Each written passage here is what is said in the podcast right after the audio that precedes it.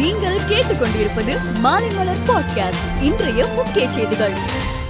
தமிழகத்தில் ஆறுநூறு இடங்களில் இன்று பூஸ்டர் டோஸ் தடுப்பூசி சிறப்பு முகாம் நடைபெற்று வருகிறது. சென்னையில் நூத்தி அறுபது மையங்களில் பூஸ்டர் டோஸ் செலுத்தப்படுகிறது. தமிழகத்தில் ஞாயிறு முழு ஊரடங்கு இரவு நேர ஊரடங்கை நீடிப்பது குறித்து முதலமைச்சர் மு ஸ்டாலின் இன்று ஆலோசனை நடத்துகிறார். ஆலோசனைக்கு பிறகு மு ஸ்டாலின் ஊரடங்கு குறித்த அறிவிப்பை வெளியிடுவார். கடலூர் மாவட்டம் பன்ருட்டி அருகே நான்கு வயது சிறுவன் நேற்று மதியம் காணாமல் போன நிலையில் இன்று முந்திரி தோப்பில் அடித்து கொலை செய்யப்பட்ட நிலையில் உடல் மீட்கப்பட்டுள்ளது. தொடர்ந்து அப்பகுதியில் பதற்றம் நிலவு நிலவுவதால் போலீஸ் குவிக்கப்பட்டுள்ளது. ஆக்கிரமிப்புகளை தவிர்க்க பதிவுத்துறையினர் நீர்நிலைகள் நிலங்களை பதிவு செய்யக்கூடாது என சென்னை உயர்நீதிமன்றம் உத்தரவிட்டுள்ளது. நகர்ப்புற தேர்தல் அறிவிக்கப்பட்ட நிலையில் கொரோனா பாதிப்பு குறித்து மாவட்ட கலெக்டர்கள் சுகாதாரத்துறை அதிகாரிகளுடன் தமிழக தேர்தல் ஆணையர் இன்று மாலை ஆலோசனை நடத்துகிறார். தமிழ்தாய் வாழ்த்து பாடலுக்கு எழுந்து நிற்காத ரிசர்வ் வங்கி அதிகாரிகள் மீது நடவடிக்கை எடுக்க வேண்டும் என போலீஸ் கமிஷனரிடம் புகார் அளிக்கப்பட்டுள்ளது.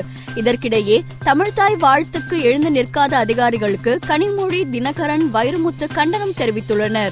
இந்தியாவில் இன்று காலை எட்டு மணி நிலவரப்படி இரண்டு லட்சத்தி எண்பத்தி ஆறாயிரத்தி முன்னூத்தி எண்பத்தி நான்கு பேர் கொரோனா தொற்றால் பாதிக்கப்பட்டுள்ள நிலையில் ஐநூத்தி எழுபத்தி மூன்று பேர் பலியாகி உள்ளனர். ஆனால் நிம்மதி தரும் வகையில் தொற்றில் இருந்து மூன்று லட்சத்தி ஆறாயிரத்தி முன்னூத்தி ஐம்பத்தி ஏழு பேர் குணமடைந்துள்ளனர். கேரளாவில் குடியரசு தின விழாவில் அம்மாநில மந்திரி தேசிய கொடியை தலைகீழாக ஏற்றிய நிலையில் விசாரணை நடத்தும்படி அவரே உத்தரவிட்டுள்ளார்.